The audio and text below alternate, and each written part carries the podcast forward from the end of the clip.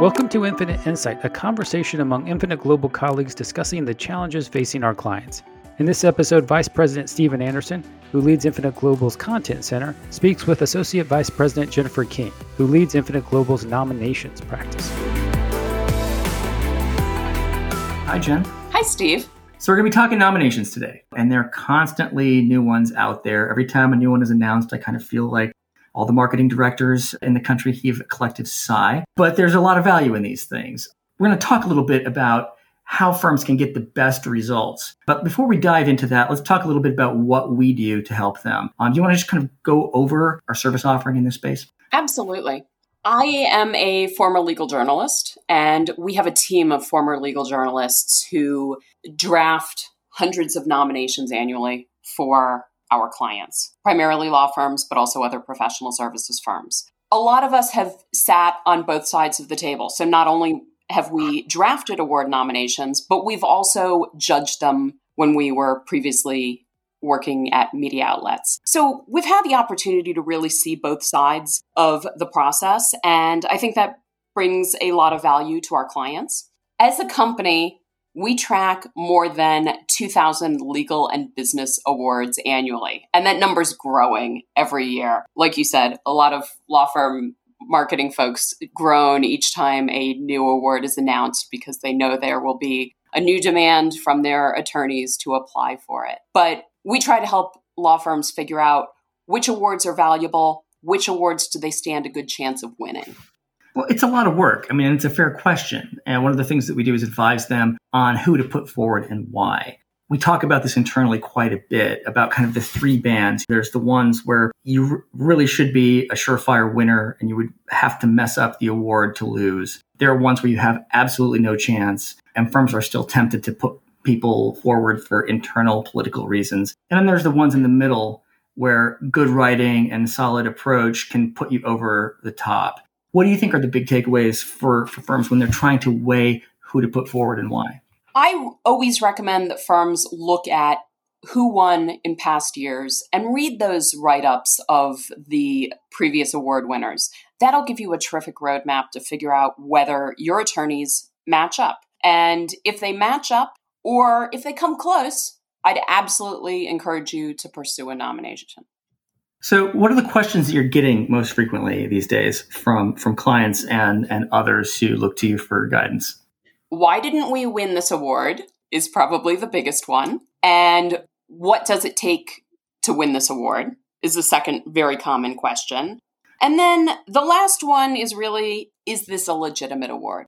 And I generally recommend that folks look at the law firms they consider to be their peers and those that they aspire to have as peers and check to see whether they're applying for that award and whether they're winning that award. If all of your competitors are pursuing an award, it's probably one that is worth pursuing yourself. If none of your competitors are pursuing it, but firms that you consider to be beneath the caliber of your firm are going after an award, I generally would discourage people from pursuing it because you're known by the company you keep and you want to be going after awards that your peer group and those who aspire to have in your peer group are pursuing. Yeah, an aspiration is a great thing, but there's also got to be a reality check at some at some point along the way. How do you help clients make that case internally so that they can go back and say, we don't really have a shot here. It's not worth the investment of the time and money that it would take to to put this nomination forward?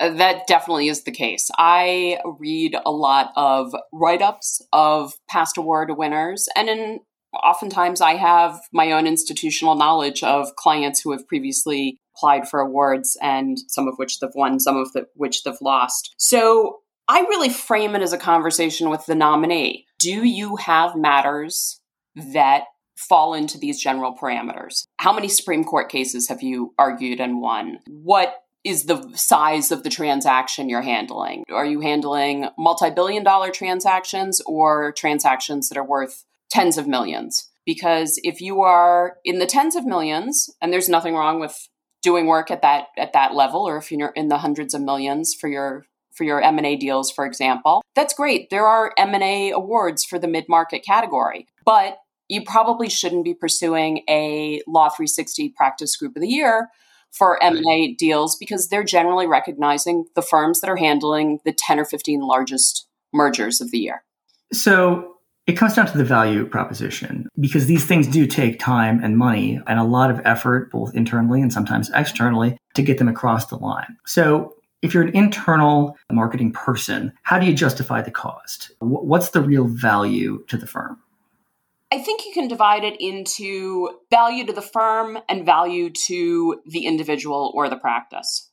If you're talking about the value to the individual or the practice, it's a great way of credentialing you. And it's just another independent data point that shows that you are at the top of your game. If you're talking about the value to the firm, again, it helps credential a firm. It helps firms elevate their profile when they win awards. It can really com- help a firm communicate what its values are. For example, if you are going out and winning diversity awards, that's something that's important to recruits, but it's also important to potential clients and existing clients. Lastly, firms can really generate content that they can deploy internally and externally when they win awards. So they handle them in a lot of different ways. Sometimes lawyers write their own nominations. Sometimes they insist on doing so and that's fine. Sometimes the internal marketing or BD team will draft the awards for them. And sometimes they will enlist a third party, such as ourselves or others, to help in the, the drafting process. Let's talk through some of the relative merits of each of those approaches. Well, let's start with the attorneys. What, what's the pros and cons to have the lawyer write their own nomination? I often suggest that firms have attorneys write nominations if the attorney is absolutely gung ho, but the firm doesn't necessarily see the value in the nomination. It requires attorneys to have some skin in the game. And sometimes when you you tell an attorney, okay, we don't have the bandwidth, but please, we fully support you in going for this award. The attorney may take a harder look at it and decide they don't want to. But there are other benefits. I mean, it spreads the load out. The fact is, nominations are time consuming. So, having attorneys draft their own awards can help ease that load on the marketing department. Not to mention, attorneys are going to know their matters better than anyone else. So, there's some efficiency in terms of the overall time commitment required to draft awards. That said, you know, attorneys probably are billing at a higher rate than anyone else on the marketing team or any outside writers. So in the long term, I wouldn't focus on that cost benefit. Probably the biggest downside of having attorneys draft awards is that they're busy, deadlines can be a problem, and the writing may not be as persuasive as someone who drafts a lot of award nominations each year. Yeah, they're not necessarily familiar with the style and format of uh, award nominations. They're, they're not familiar with the form, if you will. When we draft awards, we really keep our audience in mind. And the fact is, many of the awards in the legal profession are judged by legal reporters and editors. So we follow conventions that the judges will understand. If you are a reporter, you are used to seeing things written in AP style. You are expecting to see a headline at the top and then the lead sentence, the most important details. When I read drafts of nominations that attorneys have written, it's very often a chronological recitation of facts. And to use a journalism term, the attorneys bury the lead and fail to really include those most important details at the top of, of a matter write up, for example. Not to mention, there's the tendency to riddle the nominations with footnotes, which rankles editors to no end. I think the most common approach is to have the internal marketing or BD team do the first draft on these. What's the plus and minus on that side? You know, having marketing or business development draft a nomination can be really time effective because you know your nominees, you know your practice, you can probably articulate key points that are persuasive without spending a lot of time prepping and working with the nominee. The challenge is that we all know internal marketing and communication staff are spread so thin that writing sometimes is something that they don't have the luxury of having the time to do, particularly if you have an RFP or some other important communication that needs to get written. Also, the fact is, not all marketing and business development professionals have that writing skill set that will really enable them to push a nomination, a borderline nomination, over the top, which was a point that you made at the outset, Steve. Yeah, and I, I think that both of us are former journalists, and we know that it's hard to write and do other things at the same time. To write well, you really have to kind of be able to pull uh, pull the blinders on and focus. And that's something that's really hard to do for internal teams because they have so many other responsibilities, which leads us to the third point, which is hiring somebody, a professional writer, to draft it for you. And our team, as you said, former legal journalists or internal marketing professionals, we know the language, we know the forms. What's the upside and downside of having someone from outside write your nomination? Well, in addition to the points you made, the fact that we really are writers by trade, we know the nuances of the craft, and we have the ability to shut down all other communications, put our phone on do not disturb, and really focus on writing. I'd say one of the biggest benefits is that we have seen a lot of nominations. I don't want to minimize how many nominations someone at an AmLaw 100 communications department has seen, but we've seen them from a cross section of firms. So we really have a good sense of the best practices, what works and what doesn't, and what firms are doing to strengthen their nominations. Having a professional writer handle the nomination also really just relieves a huge burden on both the attorney and the marketing team or the business development team. We can usually craft a very strong nomination with half an hour of the attorney's time plus some additional time from the marketing or BD staff to pull matters from the experience database and from chambers submissions and past nominations and share those with us. So, above all else, I think professional writers can really put borderline candidates over the edge and turn someone who is iffy into a strong contender. Regardless of which approach you take, it's not just a matter of sitting down and writing it's not as if all of the material you need is dumped on your desk and you just have to sort it out and, and fill in the blanks. It starts with research. So what does it take to start the, the process, Jen, to get a nomination through as efficiently as possible?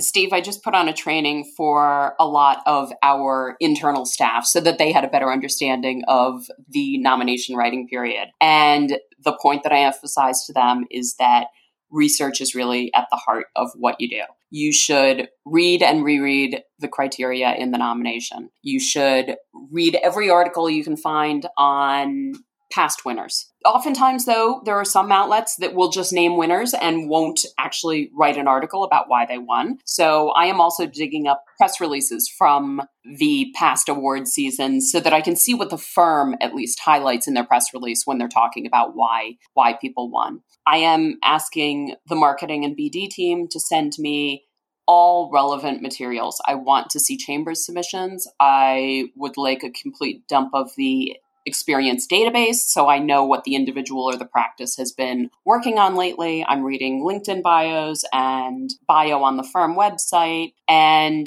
once I have done all of that and I have crafted my questions, I am going to spend time talking to the nominee.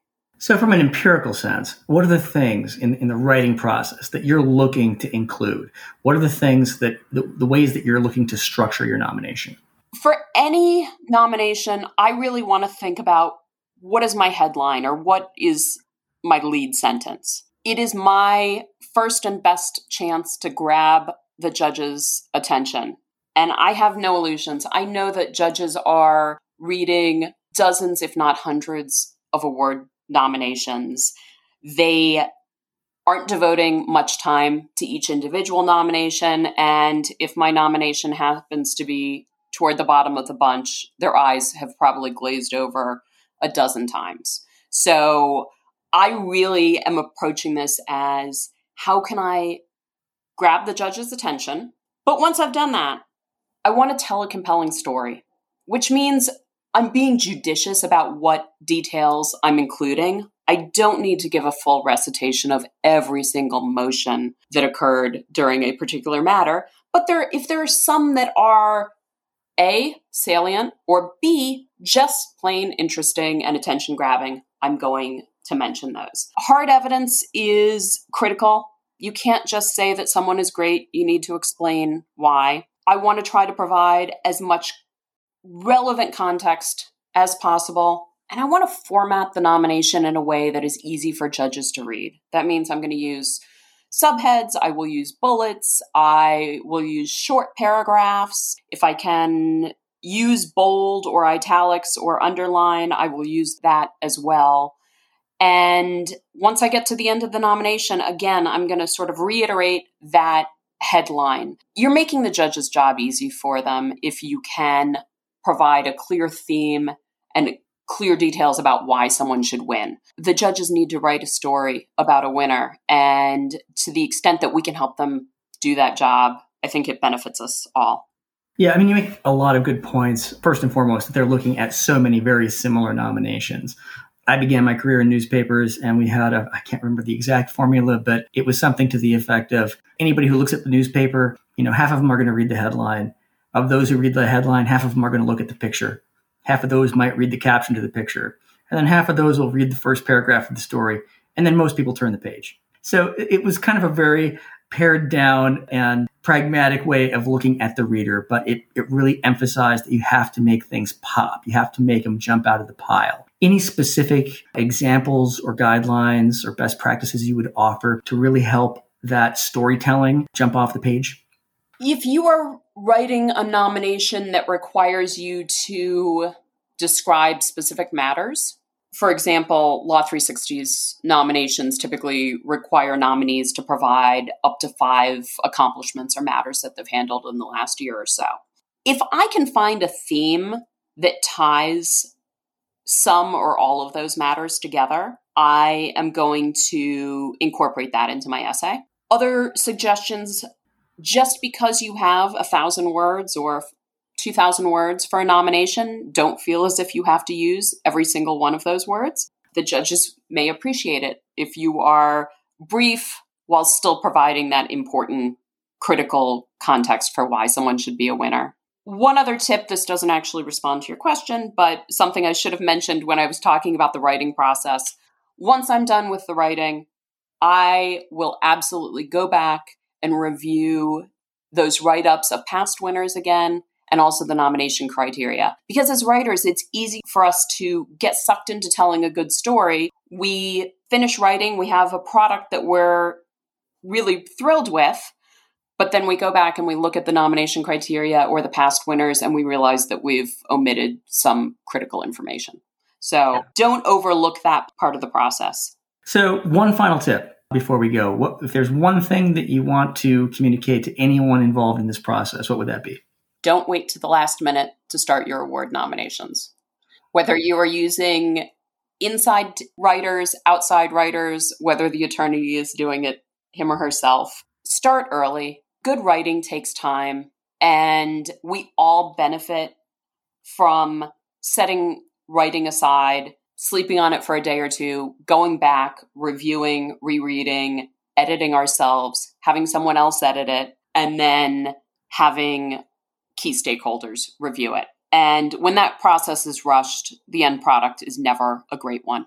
No, I mean, it's an art and it's a craft, and there's a lot of specifics involved. I appreciate you taking the time to walk us through those things. You can reach either of us at infiniteglobal.com. Do you have any closing thoughts, Jen? I'd really just like listeners to know that those of us who write award nominations actually really truly enjoy it. It's a topic I love to talk about. And so if anyone listening to this has questions, has feedback, is looking for more information about how to win legal award nominations or business award nominations, I am always thrilled to have that conversation. Well, thank you, Jen. Appreciate your time. Thanks, Steve.